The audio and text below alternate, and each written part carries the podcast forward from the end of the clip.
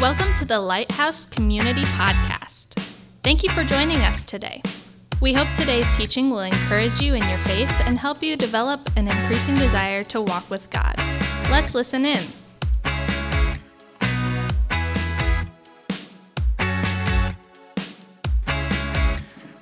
All right.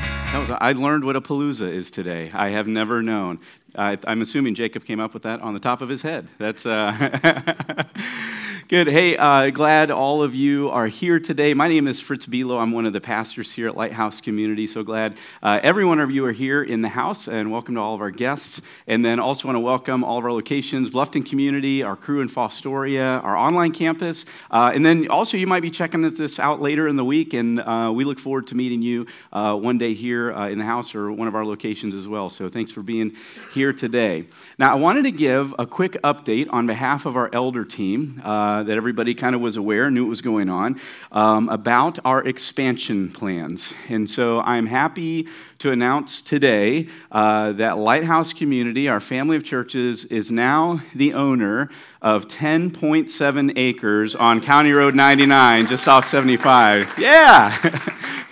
we are so excited about that. It really seems like God is in this, uh, moving us uh, in this direction, and we just want to stay in step with Him. So uh, we're very jazzed about that. I want to say thank you to all of the different people who have been involved uh, in the process to get us to this place, but I also want to say thank you to our entire church family uh, for your vision to help people say yes to Jesus Christ uh, in Hancock County and the whole region. And I want to say thank you for your generosity. Um, just God has been using that remarkably. And so, on behalf of the elder team, um, thank you, thank you, thank you. And we are very, very excited. And so, I want to invite you to uh, a special gathering on Sunday, November 7th. Uh, it's going to be just kind of a celebration day for us um, where we're going to gather together on that property um, and just thank God and dedicate that and, and all of those things. So, if you want more information about that celebration day, that's actually on the back of your Blue Connection card that uh, Pastor Matt um, was talking about earlier. And so, just check that box and we'll send you all the info that you will want for that celebration. We're so excited uh, for God's leadership and his faithfulness along the way. So, uh, I was a youth pastor for about the first eight years that I was in uh, starting out my career in ministry. And in youth ministry, you will meet all kinds of kids, uh, right? And so uh, some students I really connected with, and, and we built a really tight friendship. Others, um, you know, just because of the size, you trust your leaders to know them and to get to, you know, and connect with them. And then there's Scott.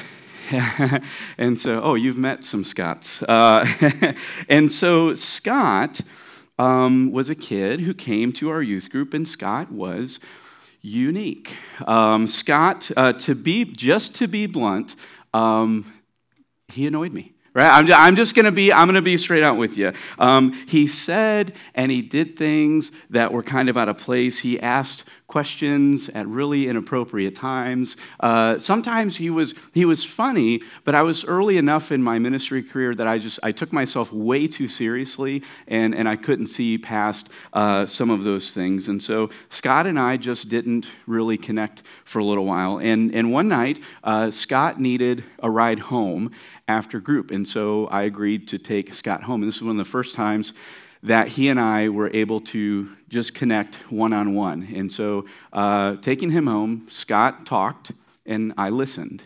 And as Scott talked, I found out that Scott lived with his grandma who took care of him, uh, even though his mom lived just a couple houses uh, down the road. Um, she wasn't able to take care of him. Um, I learned that even at home, Scott was largely ignored. Um, I learned that Scott really didn't have much a relationship with his dad. Um, I learned that Scott wasn't really sure if anybody even cared about him. And so I'm surprised that I was able to see over the steering wheel as I was driving because I felt about that big as Scott is sharing his life with me on that drive home. And in that moment, uh, I just remember my heart being drawn to Scott. I began to see Scott in a, in a totally different way. Um, he is not the kid I knew before that ride home. Um, and so um, I began to pray for Scott regularly.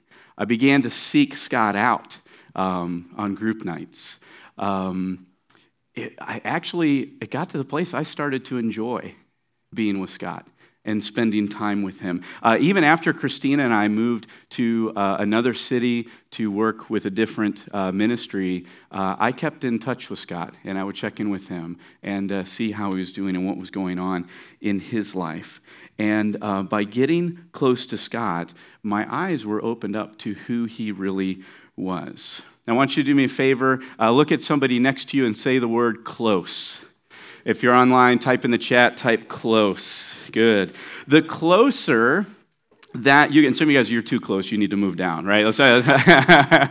You can add that in if you need to. But but the closer that you get to people you begin to really see them right?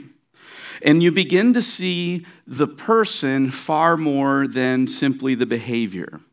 When you get close to people things like stats aren't just stats anymore right? Stats become people. And so things like the 10.8% poverty level that exists in Hancock County, those are actually people we know, that you know. Right, we connect with, we love them. Uh, the 30% of kids in Hancock County who are raised in single parent households, those our kids, those are families you know, that we know, right?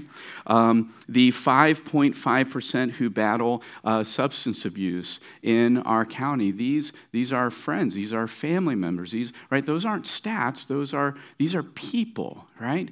People we know, people that we love. And all across our county, there are people who are facing battles, some which we have no clue about whatsoever. We don't even get and understand the battle that they're facing because they're able to kind of keep it behind closed doors a little bit, right? They're battling things like divorce, they're battling things like abuse, they're battling things like anxiety or depression, they're battling addictions to pornography, they're battling isolation, right? All of these things. And, and what is less helpful are uh, truth bombs that get launched from afar, right? To like blow them up in their situation and tell them to get their stuff together, right? That's less helpful. And what people are really longing for is they're really hoping somebody's going to show up and somebody's going to be present and somebody would risk enough to get close, right? That's, that's my own story, right? That's my own story. Uh, as I think about it um, and started to take myself less seriously, uh, I realized that uh, Scott and I were not entirely different people. Actually, we were probably more similar than we were different, right? So I was raised um, in a broken family. My parents were divorced when I was young. My dad was an alcoholic. Um, I uh, smelled like cigarette smoke all the time. Um, I, uh, Officer Ralph Edmonds and I were, uh, knew each other very well uh, in the city of Port Clinton. Um, and I didn't make the greatest decisions. But because one of my friends and his family got close to me, because they allowed me to get close to them, I met Jesus Christ, right? And meeting Jesus Christ has radically transformed my life, right? I am not who I was, and I am not who I would be without him, right? Like he has been the defining mark. Why? How did things like that happen? Well, in my instance, it's because some Christians let a kid get close to them who his only reference point for Jesus Christ is what you yelled out when you hit your finger with a hammer, right? That's all I knew. I didn't know anything about Jesus or God or any of those things. And so this family got close to me. They allowed me to get close to them, and God used that remarkably. God uses our closeness to others. And so, as Jacob mentioned, I do want to invite you to turn in your Bibles to Matthew chapter 9, or you can click over there on your device. We are kicking off a brand new series today called All In uh, saying yes to Jesus. And so, what we're going to be doing is for the next five weeks, we're really diving into the mission, we're diving into the vision, we're diving into the values of Lighthouse Community and why this phrase, we say yes to Jesus, is so central to who we are as a family. And so I want to start right here in uh, Matthew chapter 9, uh, verse 35. I'm going to read from the English Standard Version, but you can follow along with what you have. And it says this. And Jesus went throughout all the cities and villages, teaching in their synagogues and proclaiming the gospel of the kingdom and healing every disease and every affliction. And when he saw the crowds, he had compassion for them because they were harassed and helpless like sheep without a shepherd. And then he said to his disciples, The harvest is plentiful, but the laborers are few. Therefore, Pray earnestly to the Lord of the harvest to send out laborers into his harvest. Now, here's the first, first truth that comes out really clear in the scripture it's this Jesus was present.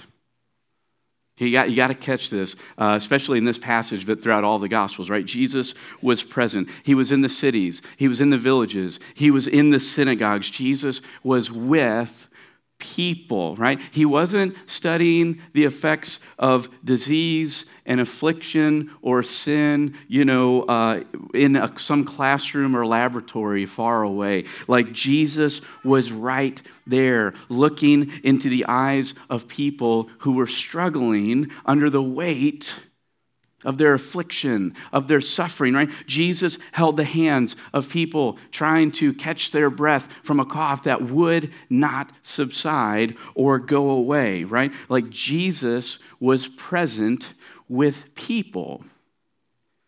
But isn't that the hallmark of who he is? Right? Isn't that the hallmark of who God? This is like the fingerprint of his ministry. Think about this, right? God the Almighty stepped down from his throne and entered into our world.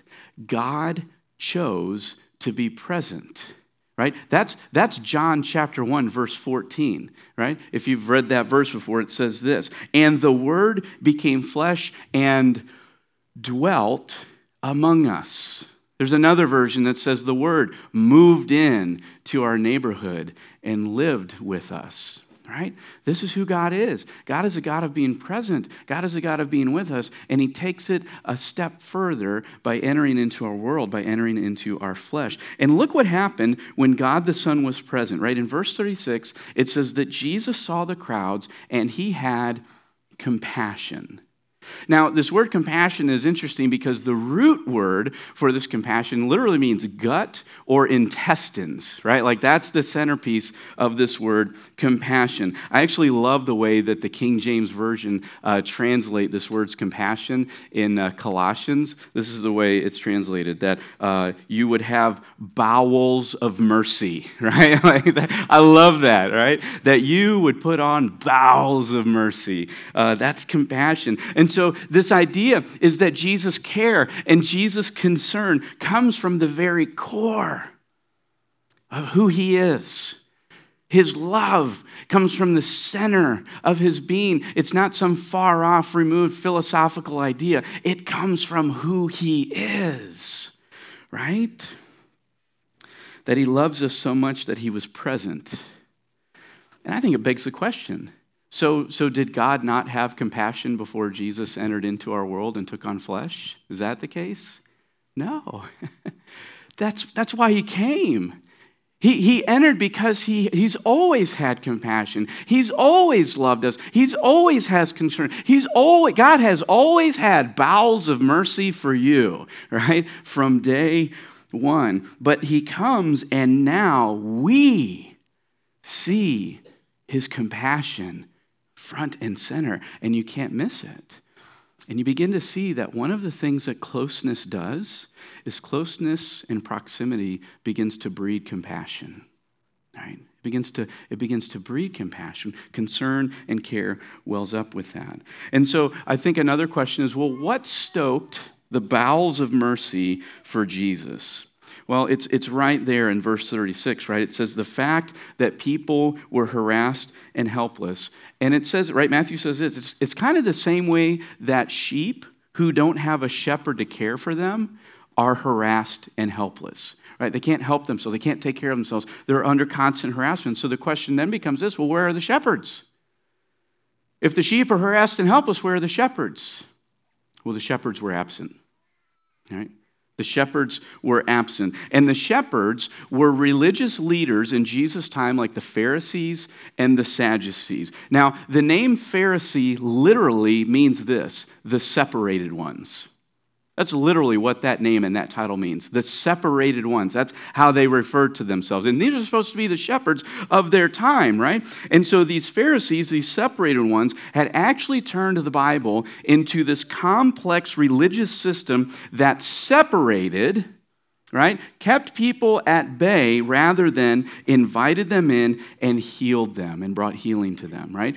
And so the Pharisees would stiff arm anyone who didn't hold to their rules. They'd stiff arm anyone that didn't meet their standards. And so that meant the ill, that meant the disabled, that meant the poor, that meant the tax collectors, that meant whoever they declared as a sinner is now on the outs and they're not allowed to be in and a part of this thing. And so, anyone who didn't bow to their authority or the way that they understood the scriptures in their system were actually excluded from places like the synagogue, which is the primary place you talk about scripture and you pray. They would be excluded from temple, which is the primary place you worship, and you would travel to Jerusalem at the very least once a year to go and worship. And even in cases, you see that the Pharisees excluded people from community, right? They're actually ostracized. They were, nobody was allowed to talk to them. No one was allowed to help them. No one was allowed to be seen present with them, right? This is what the shepherds were doing, right? The shepherds were absent. The shepherds did not have compassion. And so Jesus looks on this and sees that the sheep have no shepherds. There's no one to care for them. There's no one to comfort them. There's no one to provide for them. There's no one to protect them. There's no one, like the very leader who's supposed to point people to hope in God, were the very people who were keeping people out of the kingdom of God. You see how crazy that is? Like, that's what's going on in this time and in this season.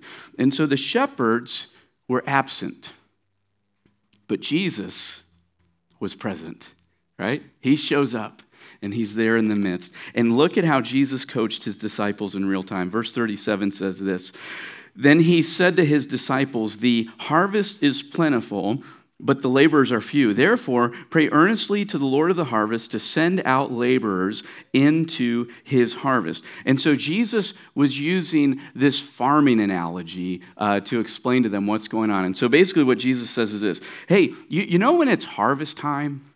And like everybody's out working from sun up to sundown and you're just working and you're working and, and it almost seems like no matter how much you work you're really not getting anything done. And you don't know if you're ever going to get this work done this job done right?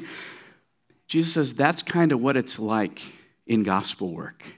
That's what it's like to be out sharing the gospel. There's all of this need. There's all of this illness there's all this disability, there's all this poverty, there's all this sin that's separating people from God, there's all this death, right? There's demon possession, there's this fake religion that's out there, right? It's overwhelming. And you look at all of it and you're like, uh, nobody could. How, do you, how are you supposed to do this?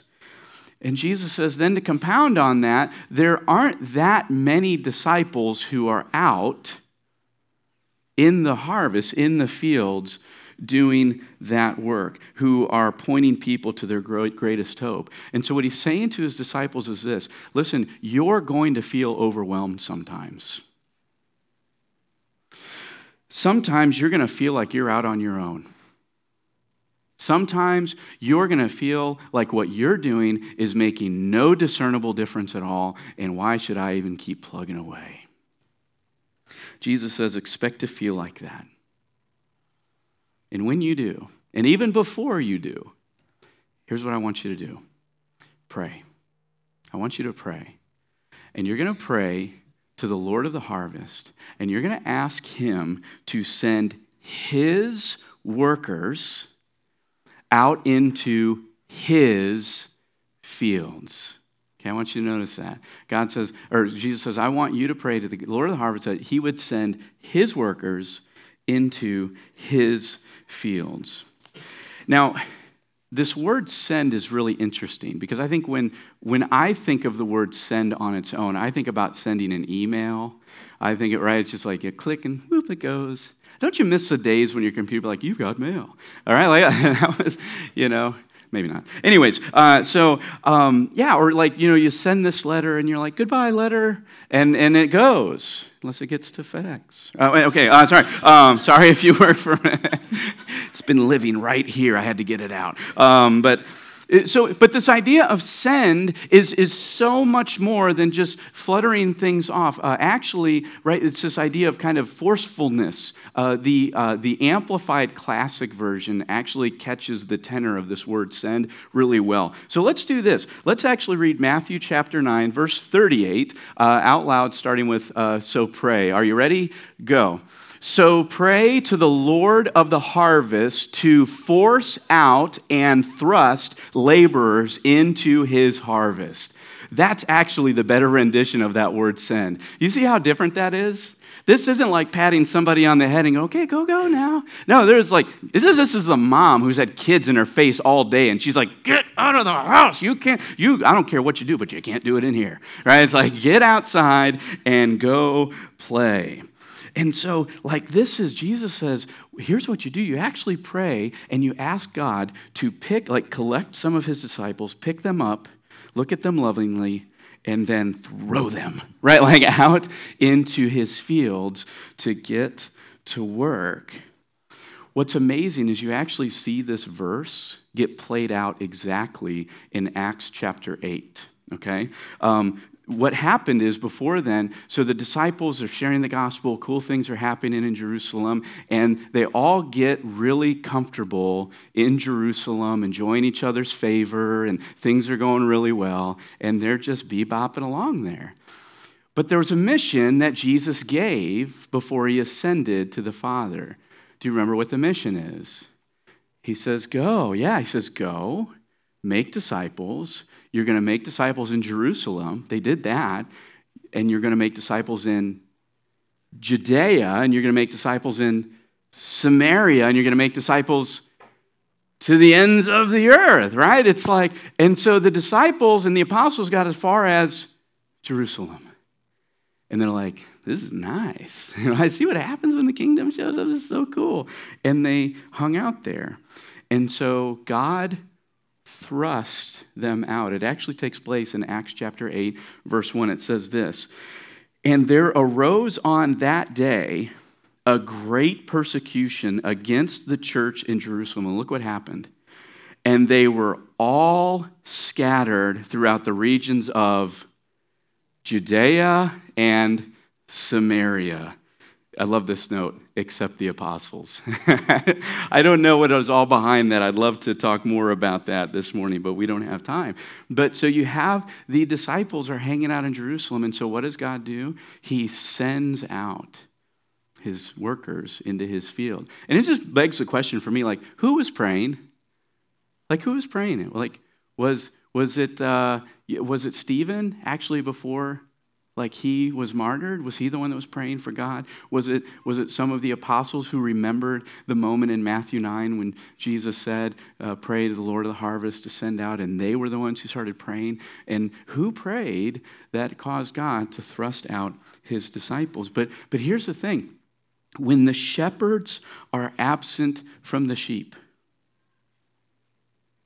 when the workers are not in the fields, the Lord of the harvest will thrust out his disciples into his field.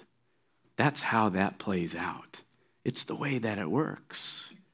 Right? He'll send his people into his field so that his disciples will be present. And so Jesus drew close to us, right? Jesus drew close to us. Jesus drew close to our sin. Actually, Jesus drew so close to our sin that he actually stepped into our place. Did you know that? He actually stepped into our place. He took on ownership of our sin. In fact, Jesus took on the identity as an enemy of God so that the true enemies, me, you, could have the opportunity to take on the identity as God's favorite child.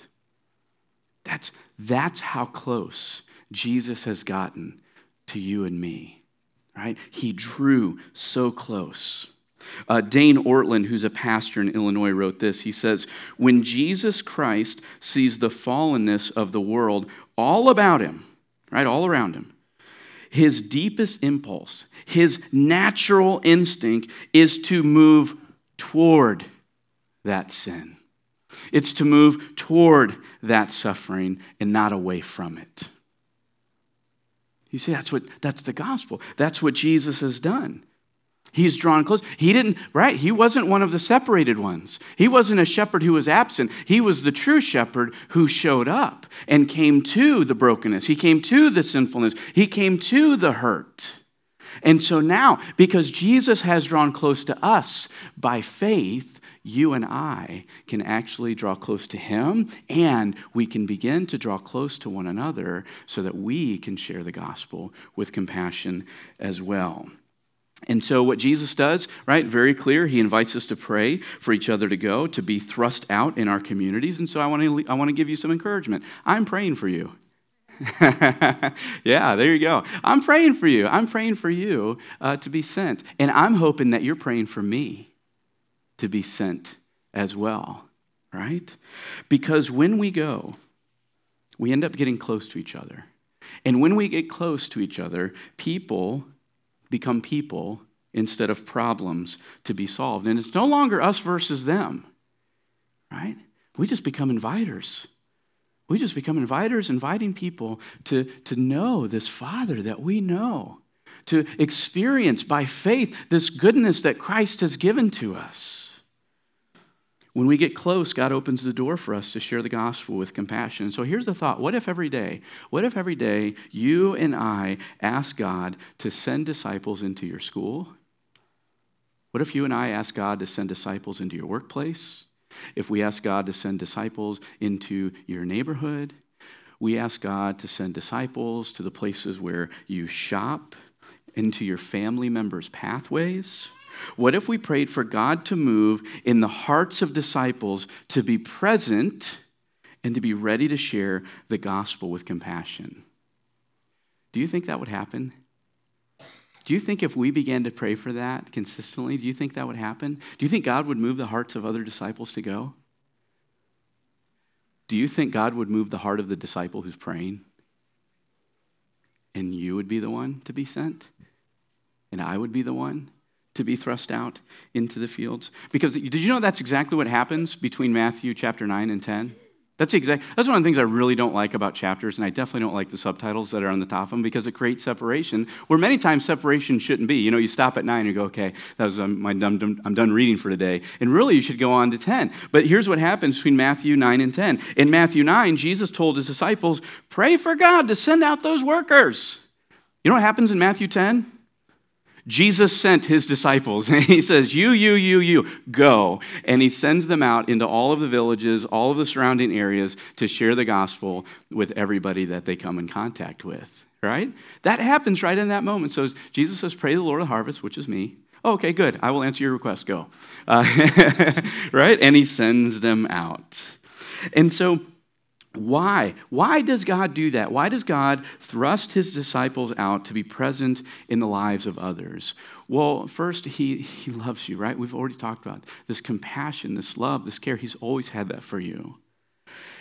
And the second reason is this do you realize that there are people you and I work with there are people you and I go to school with. There are people you and I shop next to. There are, you and, there are people that you and I just run into on the street that are, they are actually ready to say yes to Jesus Christ as their forgiver and their leader. The only reason they haven't yet is nobody's asked them.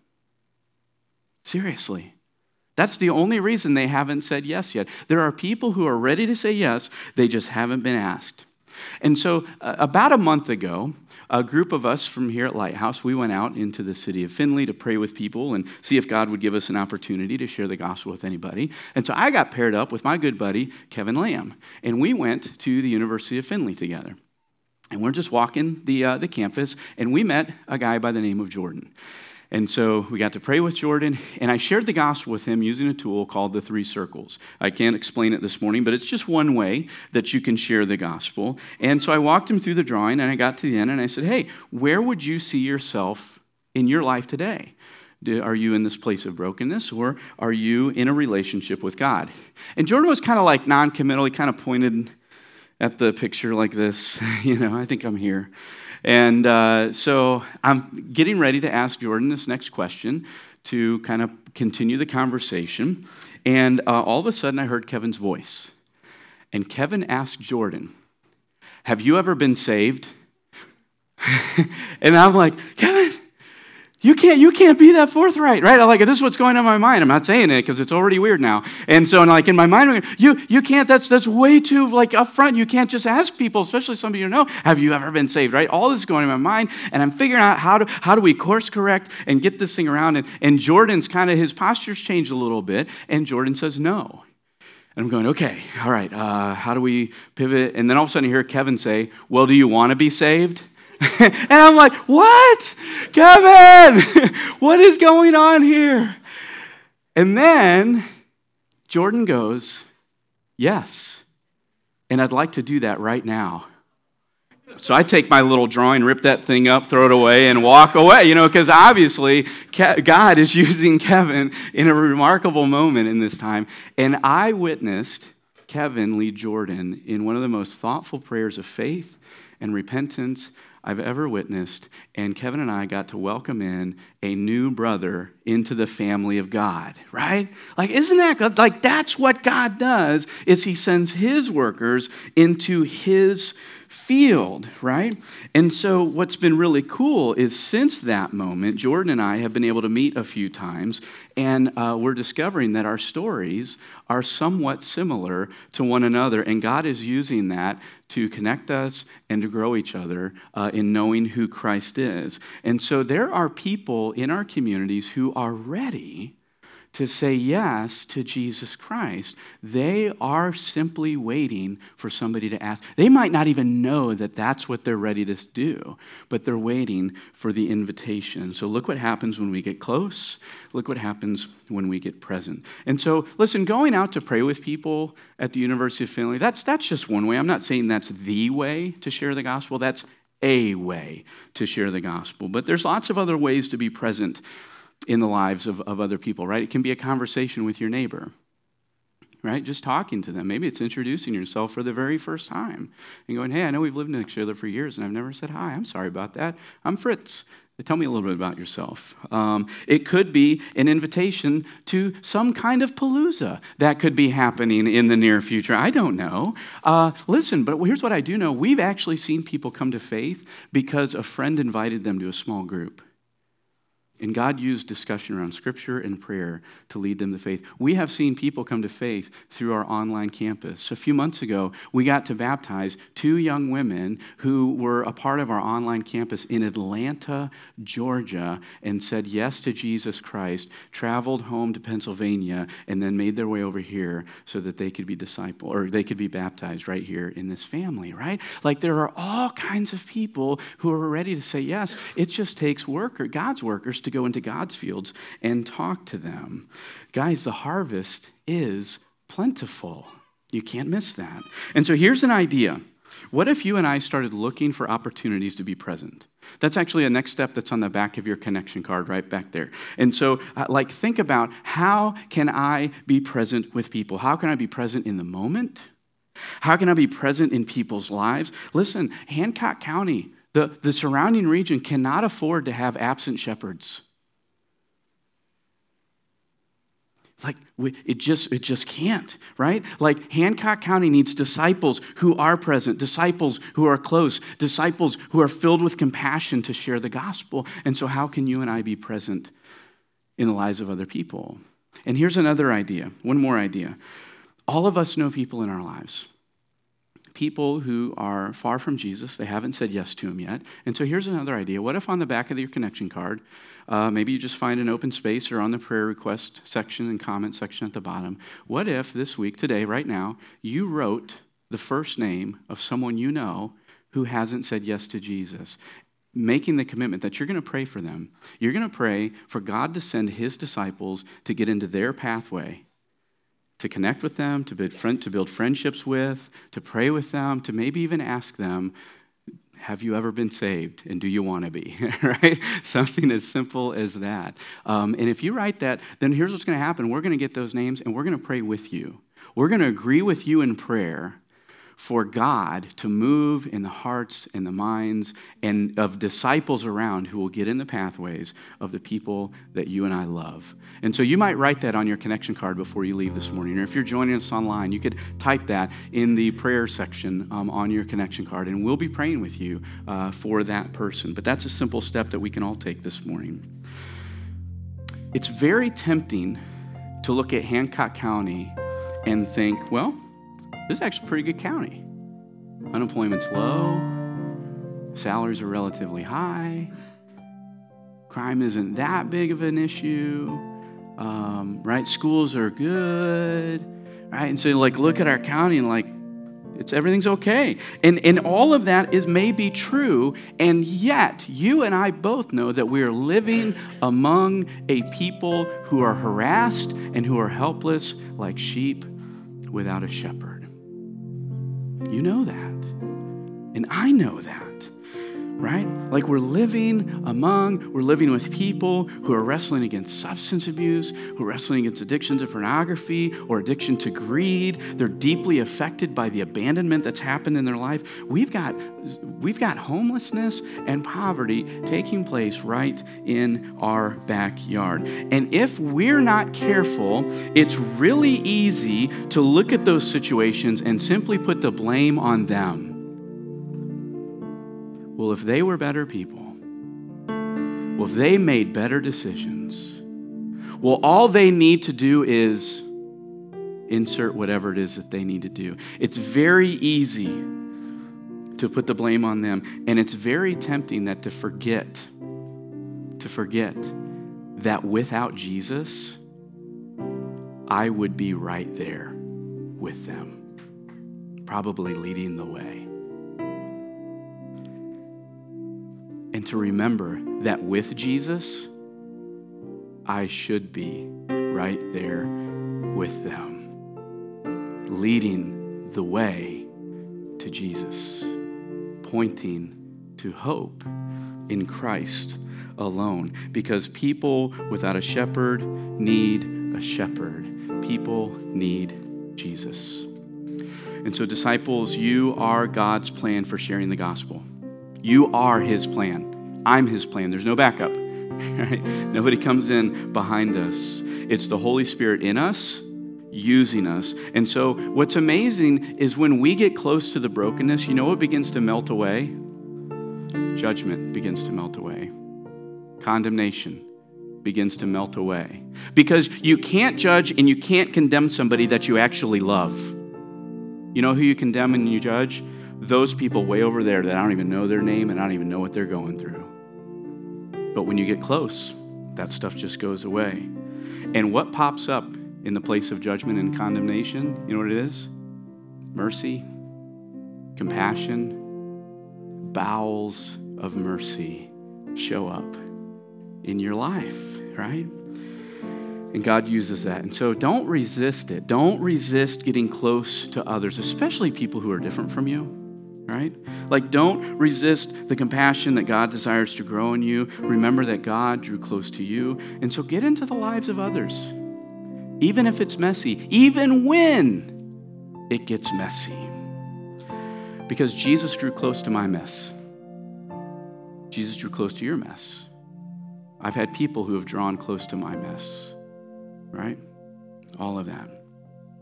And so now by faith, you and I can draw close to others and share the gospel with compassion. So I want to invite you to bow your heads and close your eyes. We, we close every teaching with this question, and simply this Jesus, what are you saying to me right now?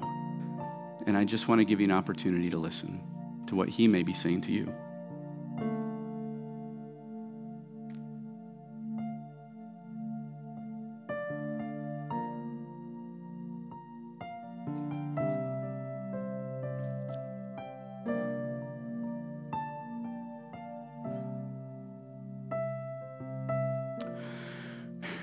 Well, we want to pray for you.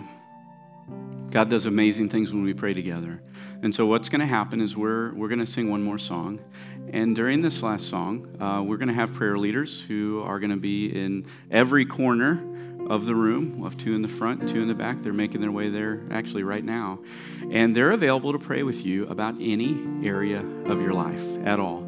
It can be about something we've talked about today, it could be about something completely else in your uh, in your family relationships, in school, um, in your business. It's, it could be anything. Um, but this is a great opportunity to draw close um, to other believers, to draw close to the Lord through prayer, um, and to lean in on Him. And so you never you never ever have to be embarrassed to want to receive prayer.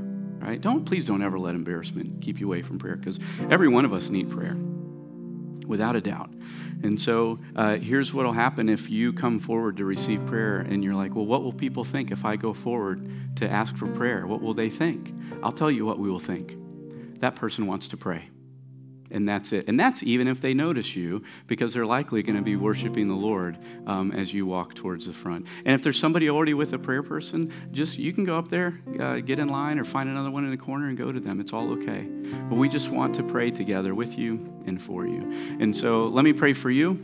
And if you'd like to receive prayer, I'm going to invite you to come as well. Holy Spirit, I pray that you would draw every single person who needs prayer right now in Jesus' name. Amen. Thanks for joining us.